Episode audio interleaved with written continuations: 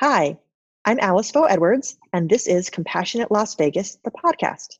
Welcome to Compassionate Las Vegas, the podcast, where we highlight the strength of our city, the spirit of our people, and share your stories of compassion.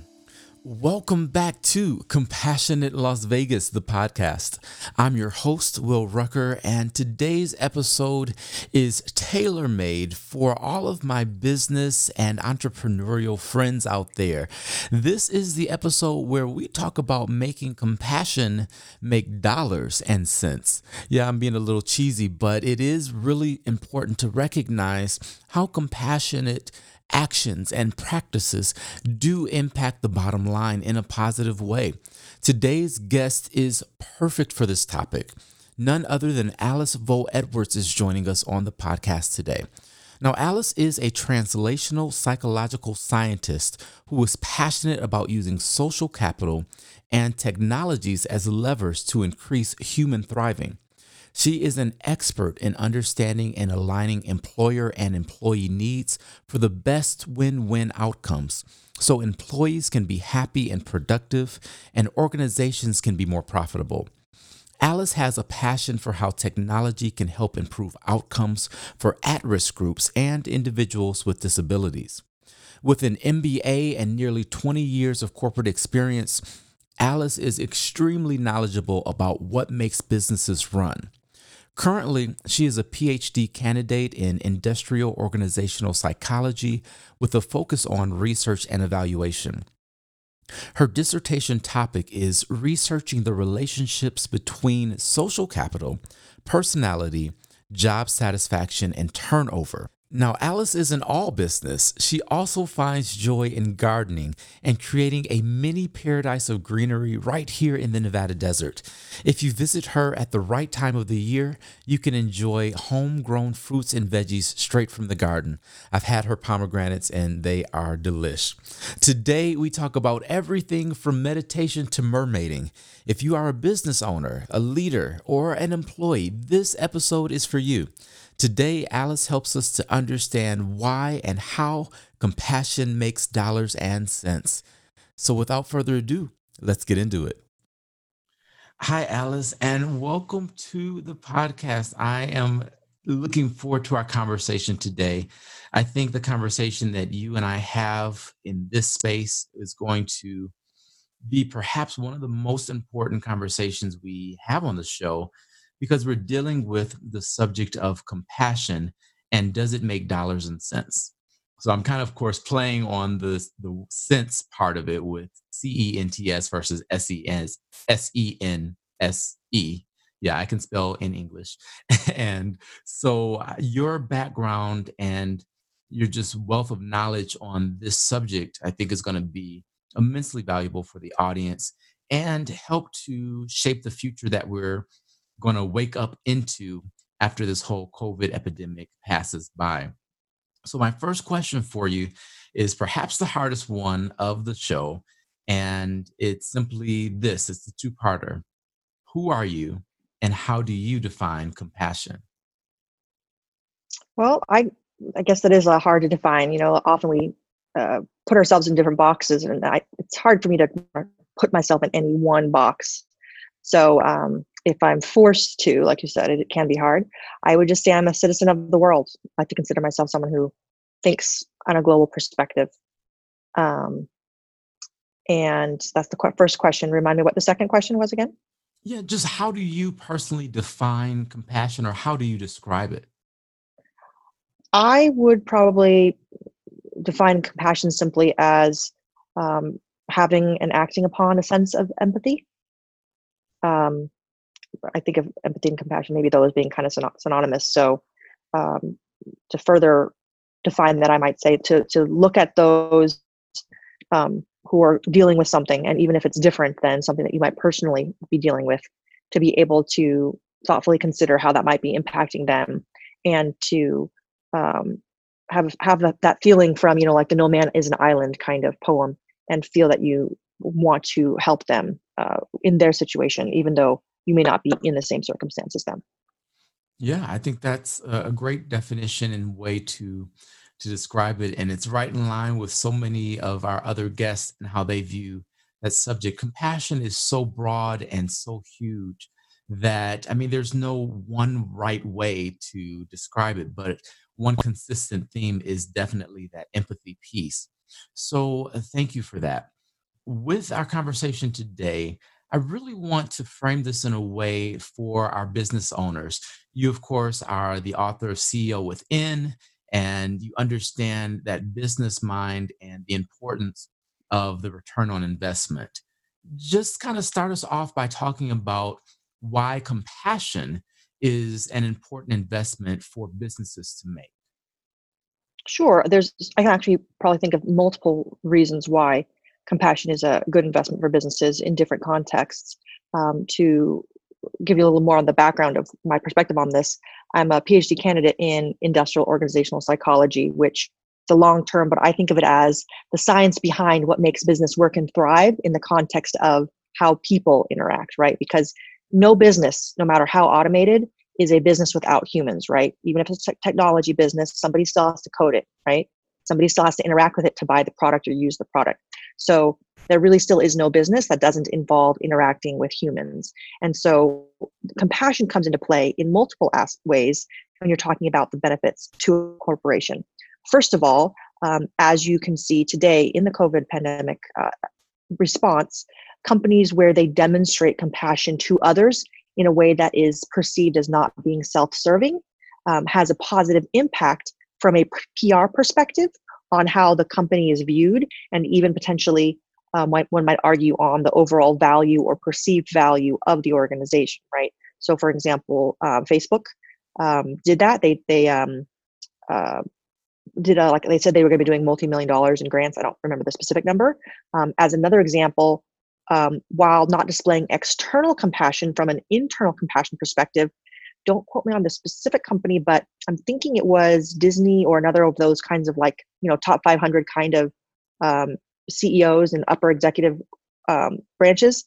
Several of those um, organizational leaders at the top tier executive level have come forward and said that they are entirely cutting their salary for the year or cutting their salary in half for the year at the top level. And the reason behind that is so that they don't have to cut the salaries of the employees more at the front lines who are at a lower pay grade because if you know normally uh, CEOs and th- those top executives, especially in those larger companies with thousands and thousands of employees, can make so many more times, right? What the what the bottom level makes that it, they can really significantly affect their bottom line and help them get through this if those upper le- level people are willing to, you know, just not be the one who makes millions of dollars, you know, for a period.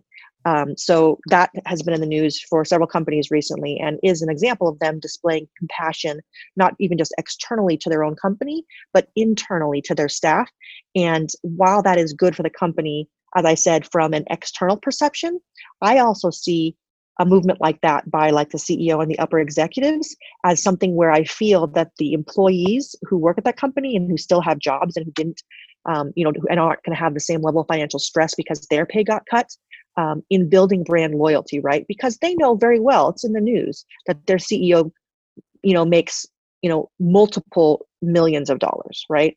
Um, upper CEOs, I haven't looked at some of the recent stats, but CEOs in 500 Fortune 500 companies can make 100,000, 100 million and up kind of salaries, right? So if you're making $15 an hour, $30 an hour, you know, and you're struggling struggling to know whether or not you're still going to have a job, and you know the CEO was just, you know, rocking it in his mansion, you'd be a little frustrated, right?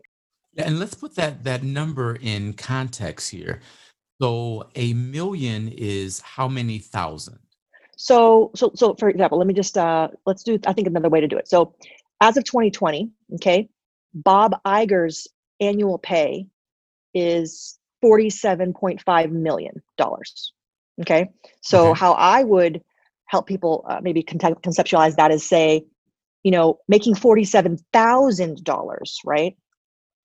Is maybe like a, a, decent, you know, starting salary um, if you're coming out of college and trying to get into the working world and then you work your way up from there, at least here in Vegas, right? In San Francisco, you, you wouldn't be able to afford a studio, you know, on that. But here right, in Vegas, $47, you could you couldn't maybe support a family, but you could get by, right? Mm-hmm. Right? Yeah, you, you can get by on 47,000. A lot of people do. My brother come as a new graduate out of uh, an MBA uh, or sorry, a bachelor's program at UNLV. If he started at 47,000, he could get himself off the ground and work his way up from there. So that would be okay, right? Um, now, in context, right, to get to Bob Iger, CEO of D- Disney's salary, you take that, uh, you know, 47 million, and if he says, "Hey, I'll forego my salary," how many of his employees, you know, frontline Disneyland worker kind of people in the 47-ish bracket, thousand a year, right, can instead be, have his salary be applied to, right? For one guy compared to how many of his worker bees. So if we take his salary and then we divide it, I have mild dyslexia, so mental math not my strong point. well, I'm not great at mental math either, but it's it's kind of easy to see when when you have a little versus a lot, right? Oh, for sure.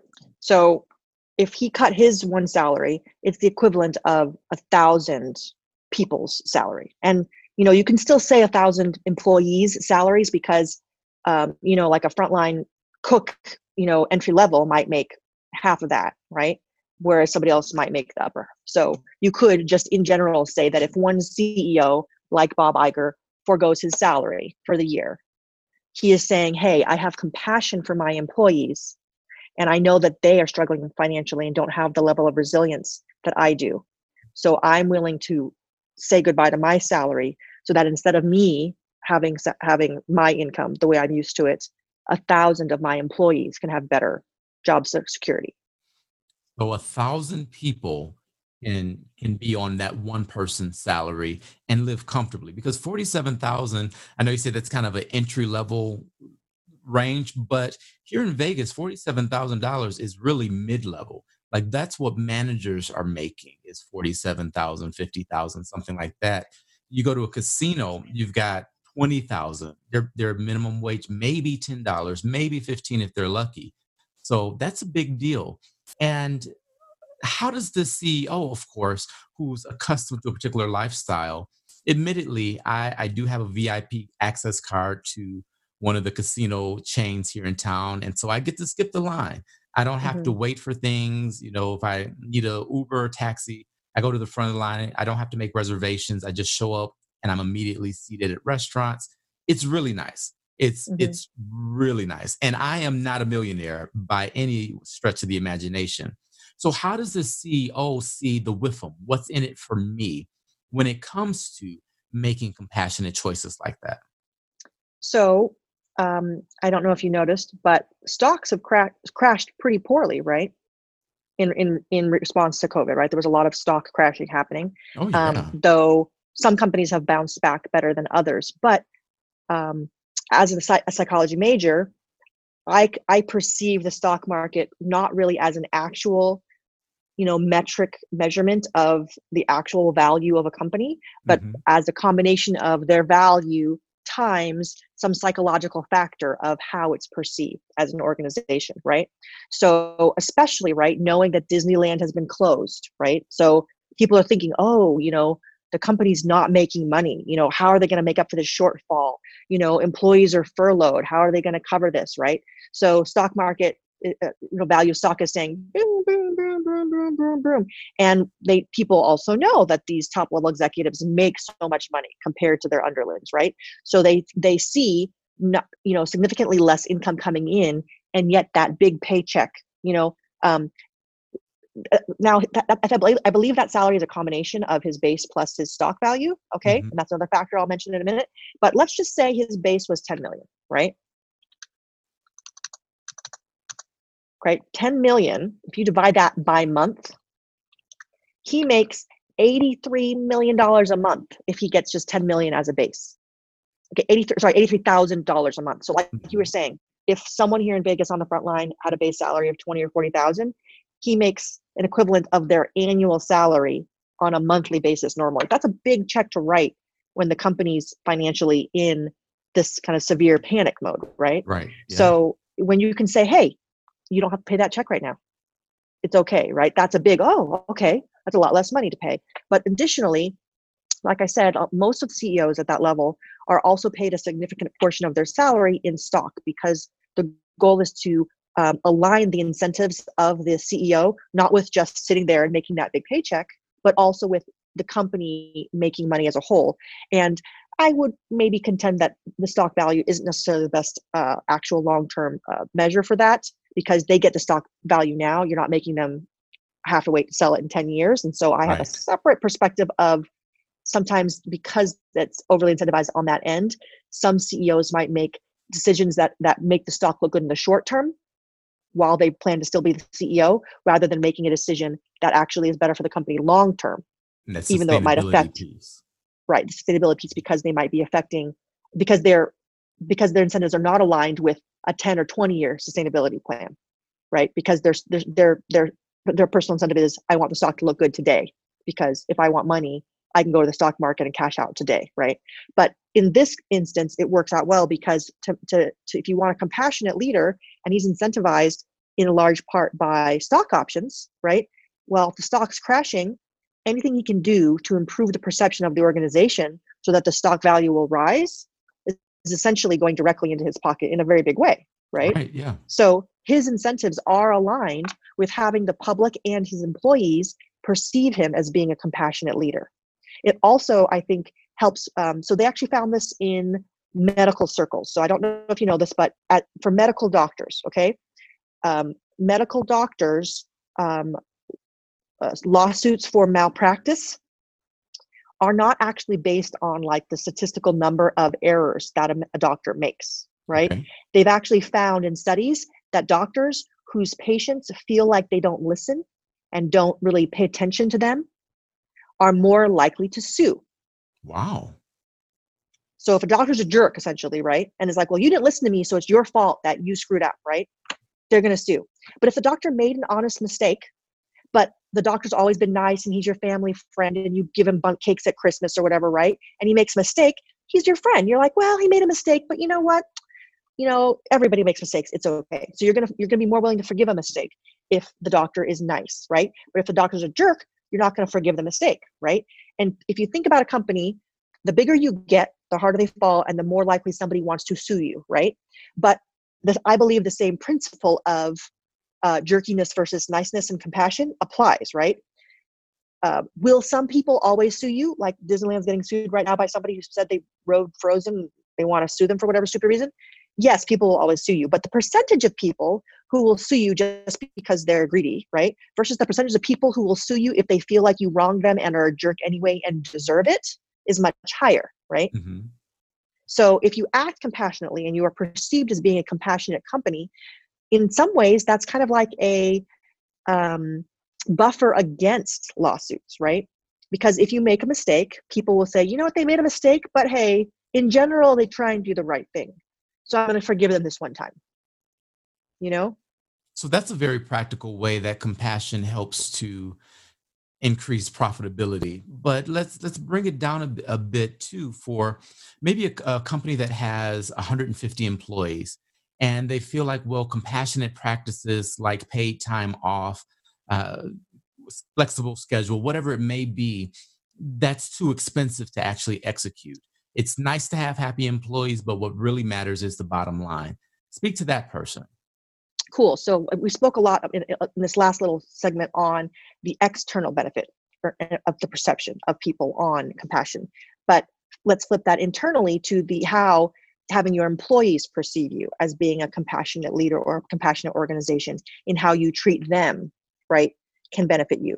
So uh, and and one of the best ways to look at that um, would be turnover right so from a turnover perspective you can quibble and it might differ by by industry and obviously roles that require higher levels of training would be a, uh, a higher but on average uh, general hr practices might say that it costs about um, 150% of somebody's salary overall to do the recruiting and the retraining to, to try and refill that position like you can lose that much. Um, uh, and and there's different things that factor into that right? Part of it is the the the, the time to and the money spent on hiring. Part of the part of that is uh, like opportunity cost. If you had someone in the role who wasn't good and then you had to get somebody else in the role or the downtime in between when they could have been you know working and you had a, hole because you didn't have it filled. Um, but also aside from uh, you know the turnover when someone doesn't perceive you as being passion, compassionate and then they leave right? And that's something that could be uh, you know like while they're saying that there could be um, you know a lot of uh, there already is a lot of unemployment after this if you go if you think about the workers who are your better workers right?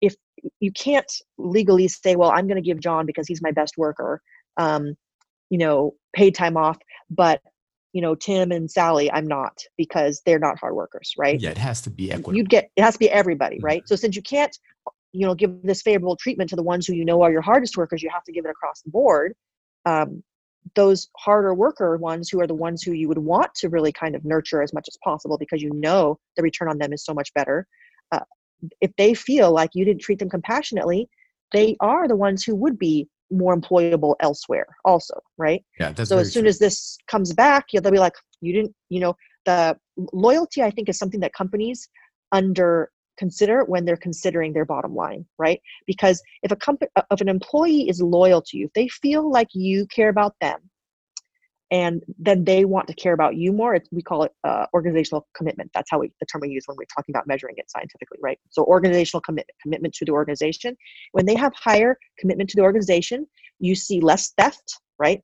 They, they care less about taking home that ream of paper from the office or um, you know box of toilet paper from the office supplies, right? Well, right so now, I don't know that toilet paper is kind of like gold. right now, yeah, exactly. Right now, it might not be true, but you know what? Right now, if I was a compassionate boss, I would say, come by and pick up some toilet paper. It's okay. The office doesn't need it. That's what I do if I was a compassionate boss right now.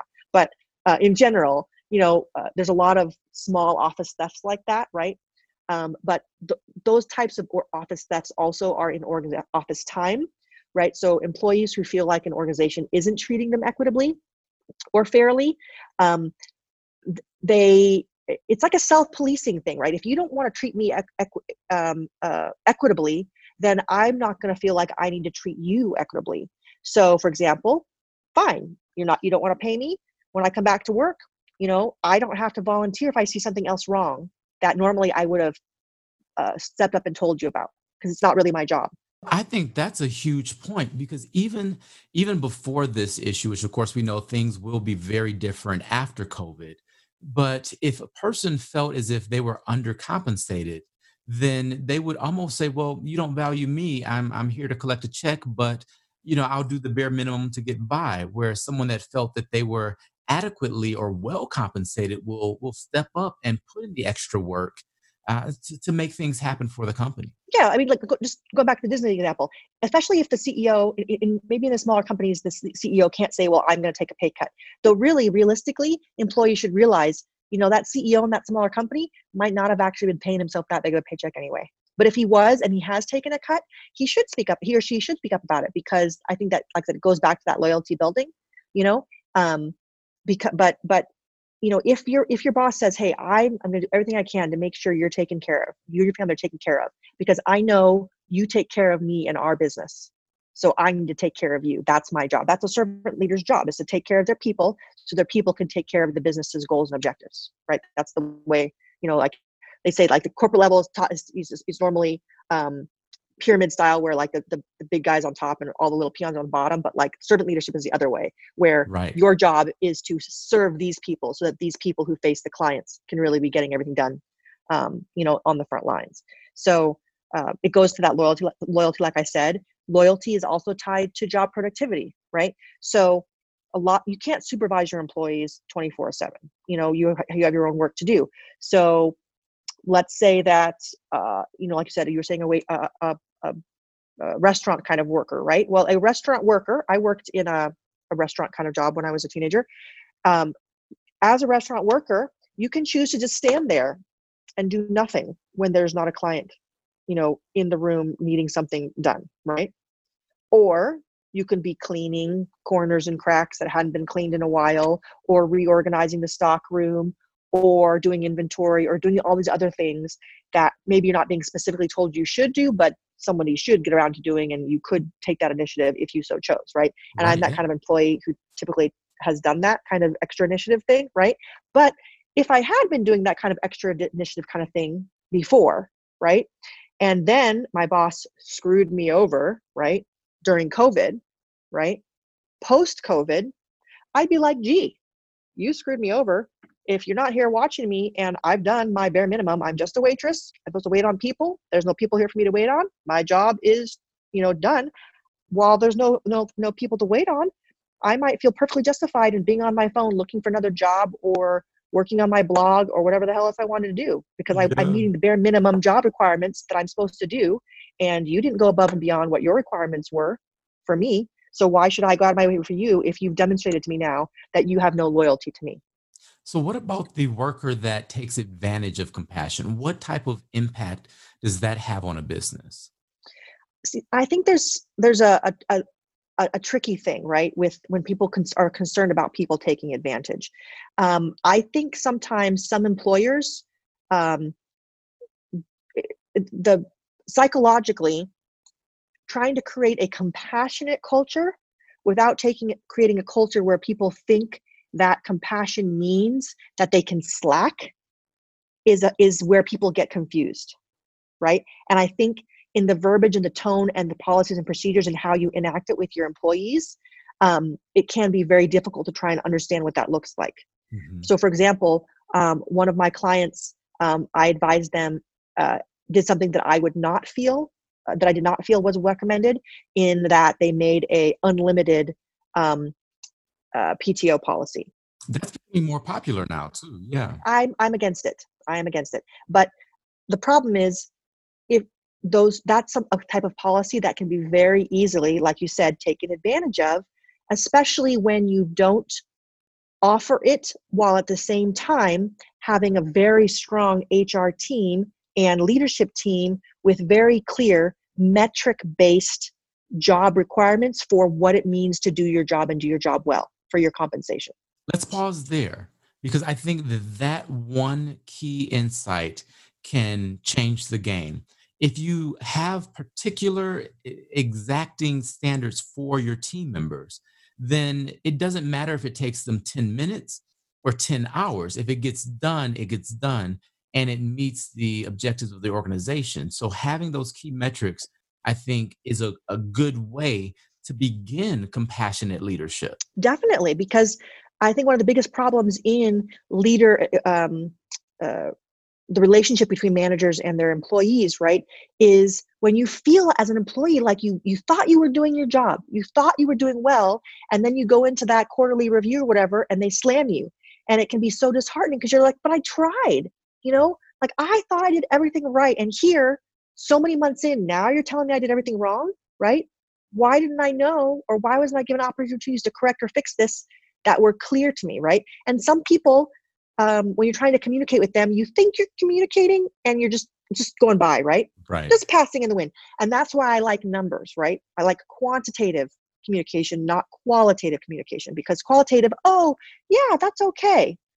Actually, the word okay, the way my husband uses the word okay, means great, right? Because if we go to a restaurant and he actually says, that was okay, it was fabulous. I mean, we have to be in like a five star, or maybe not five star, but four star restaurant before it gets okay, right? Mm-hmm. Like like how he uses the term is not the same as the way i use the term. So sometimes we think we're communicating and we're not because how people are perceiving that word means something totally different. Just like you said a minute ago right? If we say hey you know i think $40000 is a, is a good salary right? To the ceo of disney would $40000 be a good salary? Absolutely not. Right? So the perception of that as a as a monetary thing means something totally different. So similarly how we use words can be perceived differently. But if we instead of saying on a score of 1 to 5 were they a great employee or a poor employee right? If it's just if it's more like if you're a waitress right we do customer surveys and they're supposed to fill out these cards right? Um, and your job is to try and you know i would say I would create if I was me. I would work with the the, com- the company or the client to help them create a plan that um, tries to help to make the customer or the, or the waitress, you know, get the, more of those filled in because you don't want them just to have one, right? Because if you have one, in general, people are more likely bother filling that stuff in when they're bad than when they're good, right? right so yeah. if you just get a couple now and then, and you're only judging based on that, and they're mostly negative, you're gonna be you're gonna be skewing things not in a realistic way, right? Because it uh, just because people's human nature, people are more likely to complain than to just come up and be like, "Gee, that employee was so great," right? Mhm. So really, if you're going to create a metric based on customer satisfaction kind of feedback, you need to very strongly, heavily weight the positive feedback because trying to get it out of clients is so hard usually, right? So that positive feedback should be worth a lot more than negative feedback in trying to weigh um, the the impact of a, a customer a customer facing employee from my perspective. But um, anyway, like but that goes to, to making some kind of metric is, is the point. So if you use some kind of metric based system and it's clearly explained and it's the same for all employees, a you can clearly know how you're doing and some people are more competitive so they you know if, if they're able to like look at their own score against somebody else's and they, and they like being best they can try and be the best but even if they're not the kind of person who likes to be the best they still know what the minimum bar is they need to hit to keep their job right, you know what i mean? And if they're not meeting that minimum bar right and they know that yes they have all the vacation time they want and they're not meeting the medium bar and you don't fire them for not for not for taking on the pto you would fire them because they got a warning that they weren't meeting their minimum numerical bar and after the second warning they're gone right? But if they know that and they know what the, num- the numerical bar is and they can track themselves against it and they want the job they'll self opt not to use the pto you know what i mean so i think those two parts need to be balanced but the problem comes when they're not balanced that's when a lot of the taking advantage of programs comes into place So, for that employee that does want to be the best, that doesn't ever take time off because there's always something they know they could be doing differently, better, more, whatever it may be. How do you, as a compassionate leader, give that person permission or encourage that person? Hey, you've got three years of vacation time stored up here. Can you please take a day off? How do you do that? so i've seen that handled in different ways um, and i wouldn't say there's any one size fits all. It also depends on the industry. For example, some industries are more prone to burn to burnout, and so in those industries, I would probably suggest requiring a minimum um, forced amount of time off just for mental health. Right.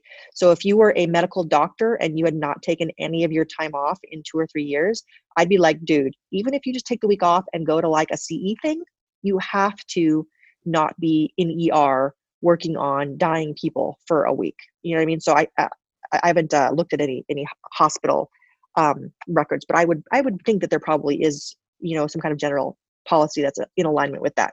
Um, but in other areas, um, for example, one thing I've seen um, in um, the Water and Power Union, in in seeing how it's worked with my family members, is what they do for those hardworking employees, right, who like to work a lot, is they create a uh, structure where you can take extra time worked as either vacation time or extra pay. Oh. So they work that into their union to make it, you know, legal and all that. So they can choose if they want the extra time or the extra money. And I like that kind of idea, however it works out for an individual organization of having of that and actually I think this is part of being compassionate, right? If you're a um, a family person and you need the money, so you need to be working and family vacations, because now you're talking about more people that you have to pay to send somewhere, right? You don't take that many of them. Maybe you want to work more, right? Because you need that money more at home, right? But maybe um, someone else likes taking more vacations and has more financial flexibility and they want the extra vacation, right? So if, if you have one system and you're trying to, to shove everybody into one system and say that this one system has to work for everybody, how is that actually compassionate, right? Because you're not uh, accounting for variances between people's individual needs, right? Mhm. So then you have, like you said, some people who have all this vacation time stored up and you're not even giving them the option of getting it at cash cash. If it was me at minimum, I would say, hey, if you have a vacation time policy, you would say once you reach, uh, you know, three weeks, you can, you're only supposed to carry, let's say, two weeks forward, right? Because I, I just can't have you take a month off because it's no business continuity or whatever, right? So you can only carry two weeks um, at a time, right? Once you get to two weeks, you you know you have to either uh, go back and use half a week or something, you know what I mean? Uh, however the company was going to do the policy, or we're just going to pay you a check for that amount to get you back down below the maximum allowable vacation threshold or something like I. If I would do something like that um, at a minimum, kind of entry level place to how to um, address those two things. But I really lo- felt that the way that my um, father's company that he worked at did it, where on any time you were asked to do the overtime on a uh, you know this week you could be hey I want to use the uh, I want it as PTO thank you. Next week nope I need a cash right now. Give it to me as cash right? Like they could choose um, on a, like a per you know instance of doing the vacation basis. Now they're a bigger company you know so like you said smaller companies have less uh, structure and ability to manage more complex structures but but but as i said in the first example there's still ways to build it in um, and also i think that more companies should think about how to um, align income across all levels to organizational performance no, not just like executive levels. You know okay. i mean? I've worked in companies where they did do bonuses um, to all employees not just to top level employees which is like a simple you know annual way to kind of do that alignment. Um, personally the more you can do it frequently the better i think it is because it goes back to like you know the pavlov's dogs experience right or where it's where um, psychologically the closer the reward is to the event that caused the reward the more likely you are to realize, oh, I should do more of this because I'm rewarded for it, right? So an annual reward does not do that well, but it's better right. than nothing if you're a small company and you only have so much, you know, time to try and manage things, you know? But even a certificate, you know, a thank you note, a call, a pat on the back. I mean, those little simple things do have a measurable effect. If you don't do them, people notice. And of course, we know everyone is different as far as their love language, even at work. Yep but mm-hmm. making sure that you are are acknowledging when someone does a good job can be a bonus in a sense mm-hmm. well and you know you should um, explain to people what you mean by the love languages but i think the, the concept of the love languages ties with what we're saying in terms of when you're trying to be compassionate you can't be compassionate in just one language because mm-hmm. anybody who's one of the other four languages may not be actually receiving the passion you're trying to give if you're only giving it in the one flavor but just maybe quickly um, summarize the, the five love languages. Yeah, absolutely. And that's a great point. So for the listening and viewing audience that may not be familiar, there's a excellent kind of framework for loving people in different ways. And I believe the author's name is Gary Chapman.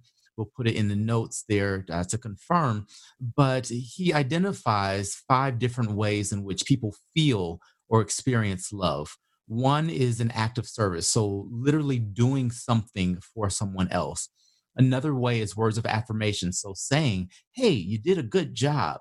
Another language would be giving a gift. So, that bonus, that time off, that's a way to express love. Quality time may be another way, which uh, let's talk about how that would work in a workplace. But giving someone that undevoted, that attention, that direct time with someone else and there's a fifth one that's not coming to mind, Alice. Do you know what the fifth one I'm missing is? Um, so let's see. Is it uh, touch? I think it's uh, physical, physical touch. touch. Physical Which touch, we have right? to be careful in the workplace. Yes, now. but but maybe it would be like the hand on the shoulder, or if it was uh, a hugging approved environment, you know, it could be a hug. Um, but even like a hand a, a, hand on a shoulder, or when when you're talking to someone they're having a rough day, that you know that's really rough. I'm sorry you're going through that. Where you just you know hold and squeeze their hand gently, um, can be that. But but like I said, to be compassionate for me, compassion starts with following the platinum rule.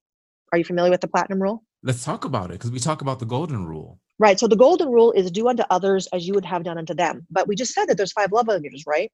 So if my love language is physical touch and verbal affirmation, and you're following the golden rule and yours is um, time, maybe you spend time with me, but you don't touch me or um, say anything nice.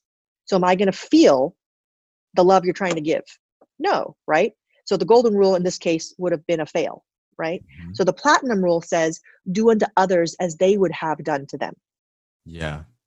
Right? So it pulls in that empathy part of, hey, if I really want to do well by people, I can't do do for them what I think they would want or need. I need to know what it is they want. I use this on technology side with my technology clients on saying, hey, if you're going to develop a product, you need to know what the what the users the intended users need or want you right. can't imagine you know for them how it's going to work because otherwise your ui is going to fall flat on its face right because they're not going to use it the way that you want them to use it and get the benefit that you want out of it so similarly in a corporate context your employees in some senses are a user group that you need to please because if you don't please them they're going to quit or do a bad job for you and you're not going to make the money as the ceo right so being a compassionate leader and knowing the five love language styles and how you can apply that in a corporate context. And I'm really surprised Price he hasn't done a book about that because he has done like the one for teens and the one for couples, you know, all these other ones. He should totally do one on in the workplace. That would be like a really good next one for how you can use that. How about you and I do one on the love languages of the workplace? We could, but I, but I don't know. We'd have to see how you know. We, I we can definitely talk about. It. You're supposed sure. to say absolutely yes. Let's do this now. I want to, but I don't want him to get mad at me for like you know stepping on his uh you know his term or whatever. I don't know if it's like trademark or whatever. well, but we clearly couldn't call it five love languages, but Exactly. We'll talk about it offline. Yeah. We'll, we'll make it No. happen. for sure, for sure.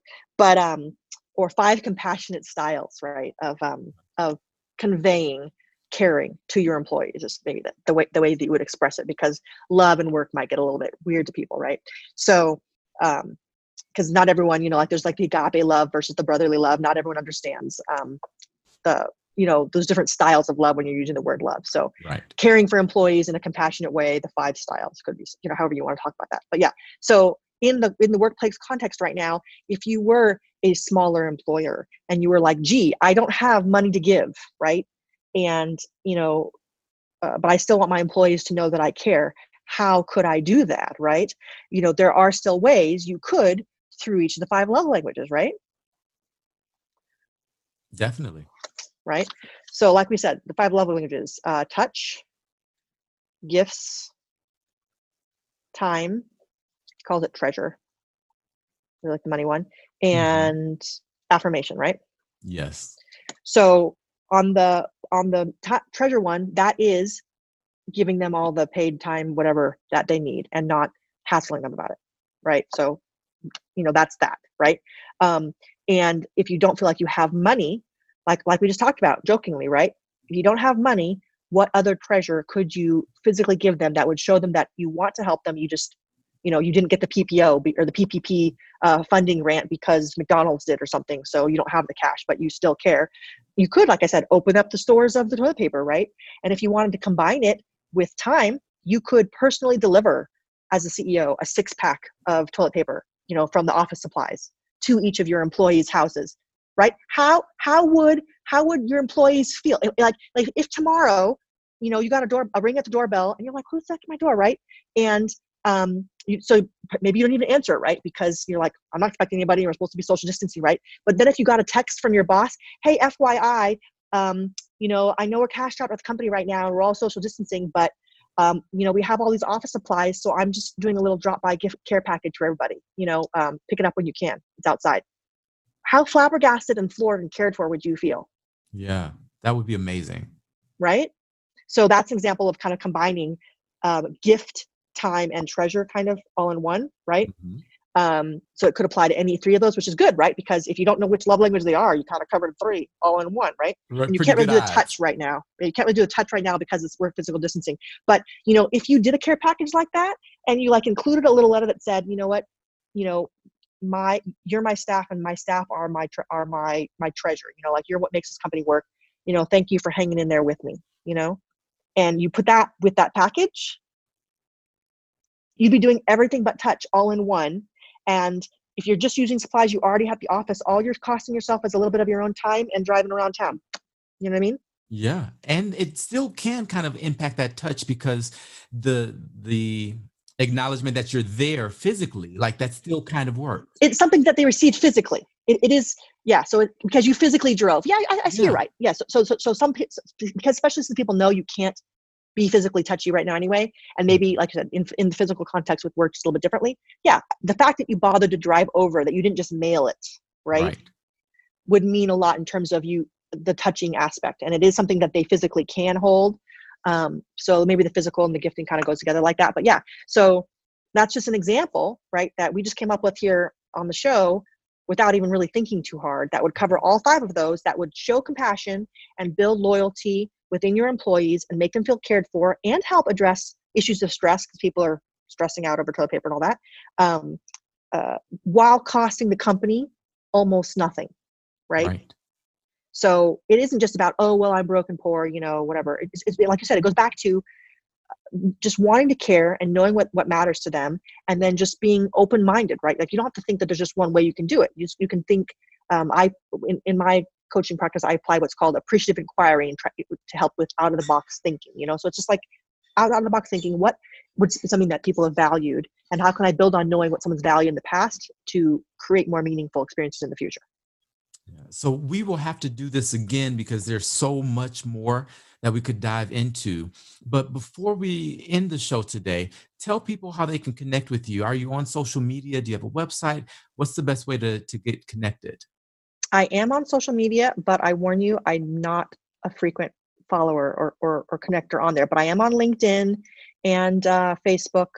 Uh, Facebook, it's Alice Vo. LinkedIn, I think it's just Alice Vo Edwards. And then I have a personal site, alicevoedwards.com, which is the best way to kind of use as a gateway to get to any of my other sites for my different um, books and or um, consulting practice uh, organizations since i'm involved in several different ventures so um, that's a great starting place and it's just Perfect. alice vo edward which is a-l-i-c-e v like in victor o e-d-w-a-r-d-s dot com Awesome. And we'll make sure that that's linked in the description as well.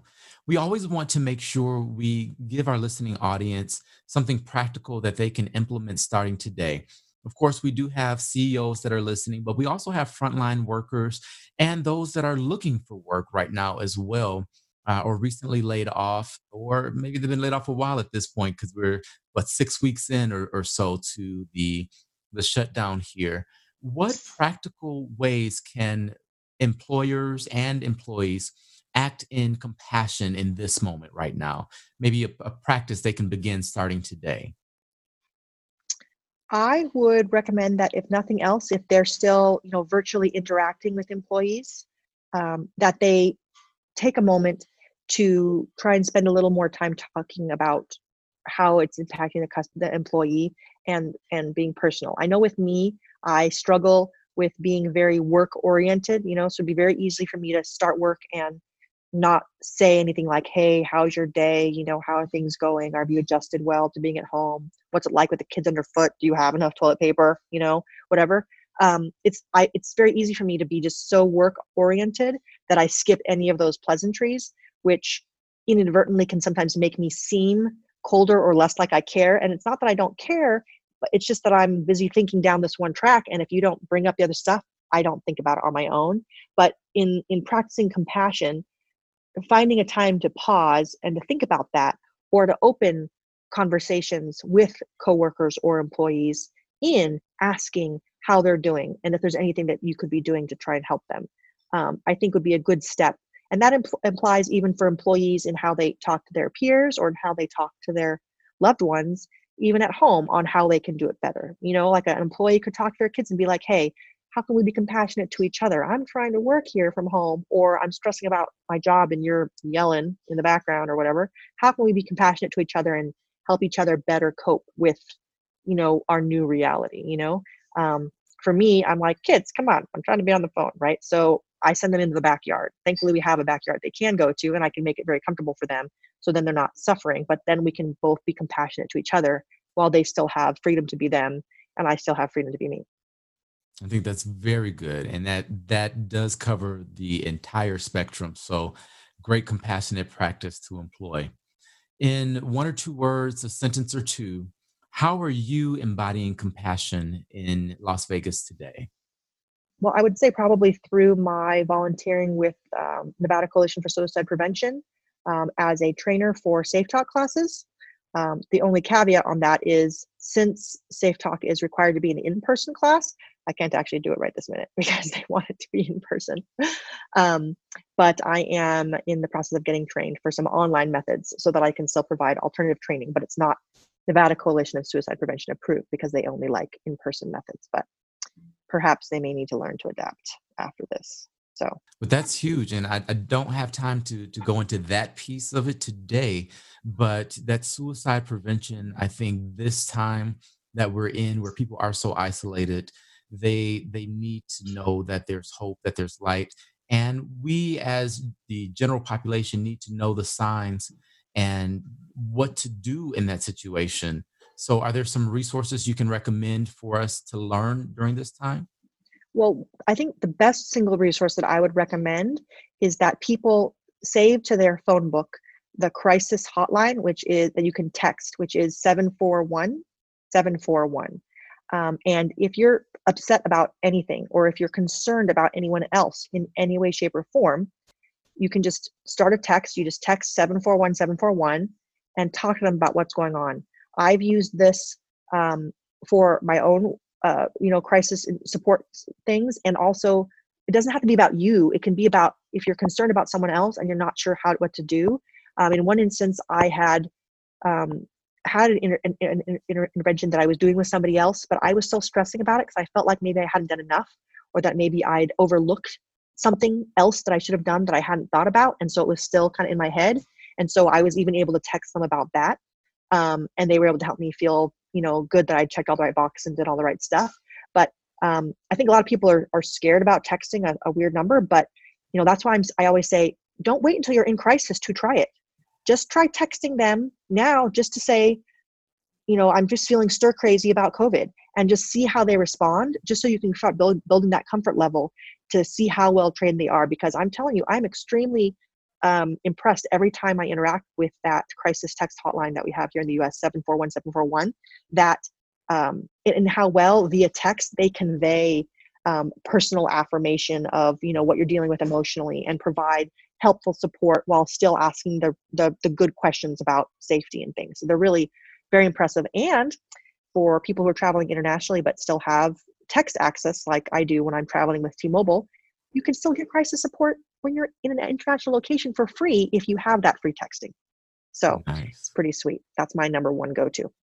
Awesome. 741 741. Yep. Thank you so much for being on the show today, Alice. This was amazing, and we definitely have to have you back, okay? Sounds good. Thanks for having me. We'll leave it there. This has been Compassionate Las Vegas, the podcast. Thank you for listening. This episode was made possible by the Jameson Foundation in partnership with the Moonridge Group. There are so many amazing things happening, and so many people have inspirational stories to share. So, if you are one of those people, this is your platform. Email me at will at winningwithwill.com. Use the subject line Compassionate Las Vegas and let me know your story. I'd love to have you on the show or to feature your story in a future episode. Be sure to subscribe, and if you haven't already, leave a five star review. Your review and rating helps others to find this podcast and helps to further the mission to make Las Vegas a more compassionate place to live, work, and play. I also want you to share your practices for compassion. Today, Alice shared the importance of listening to employees, to others in general, taking a beat to hear their concerns to pay attention to how they are really doing on a personal level. We want to share your wisdom too, so we would love for you to include your compassionate practice tip with your five star review. Love and compassion aren't luxuries, they are necessities. Live the golden rule and treat others the way you would want to be treated. Together, we can make a difference. Together, we will make the world a more compassionate place. Know that you are not just a drop in the ocean, you are the entire ocean in a drop. Be well, my friends, and we will meet again on the next episode of Compassionate Las Vegas, the podcast.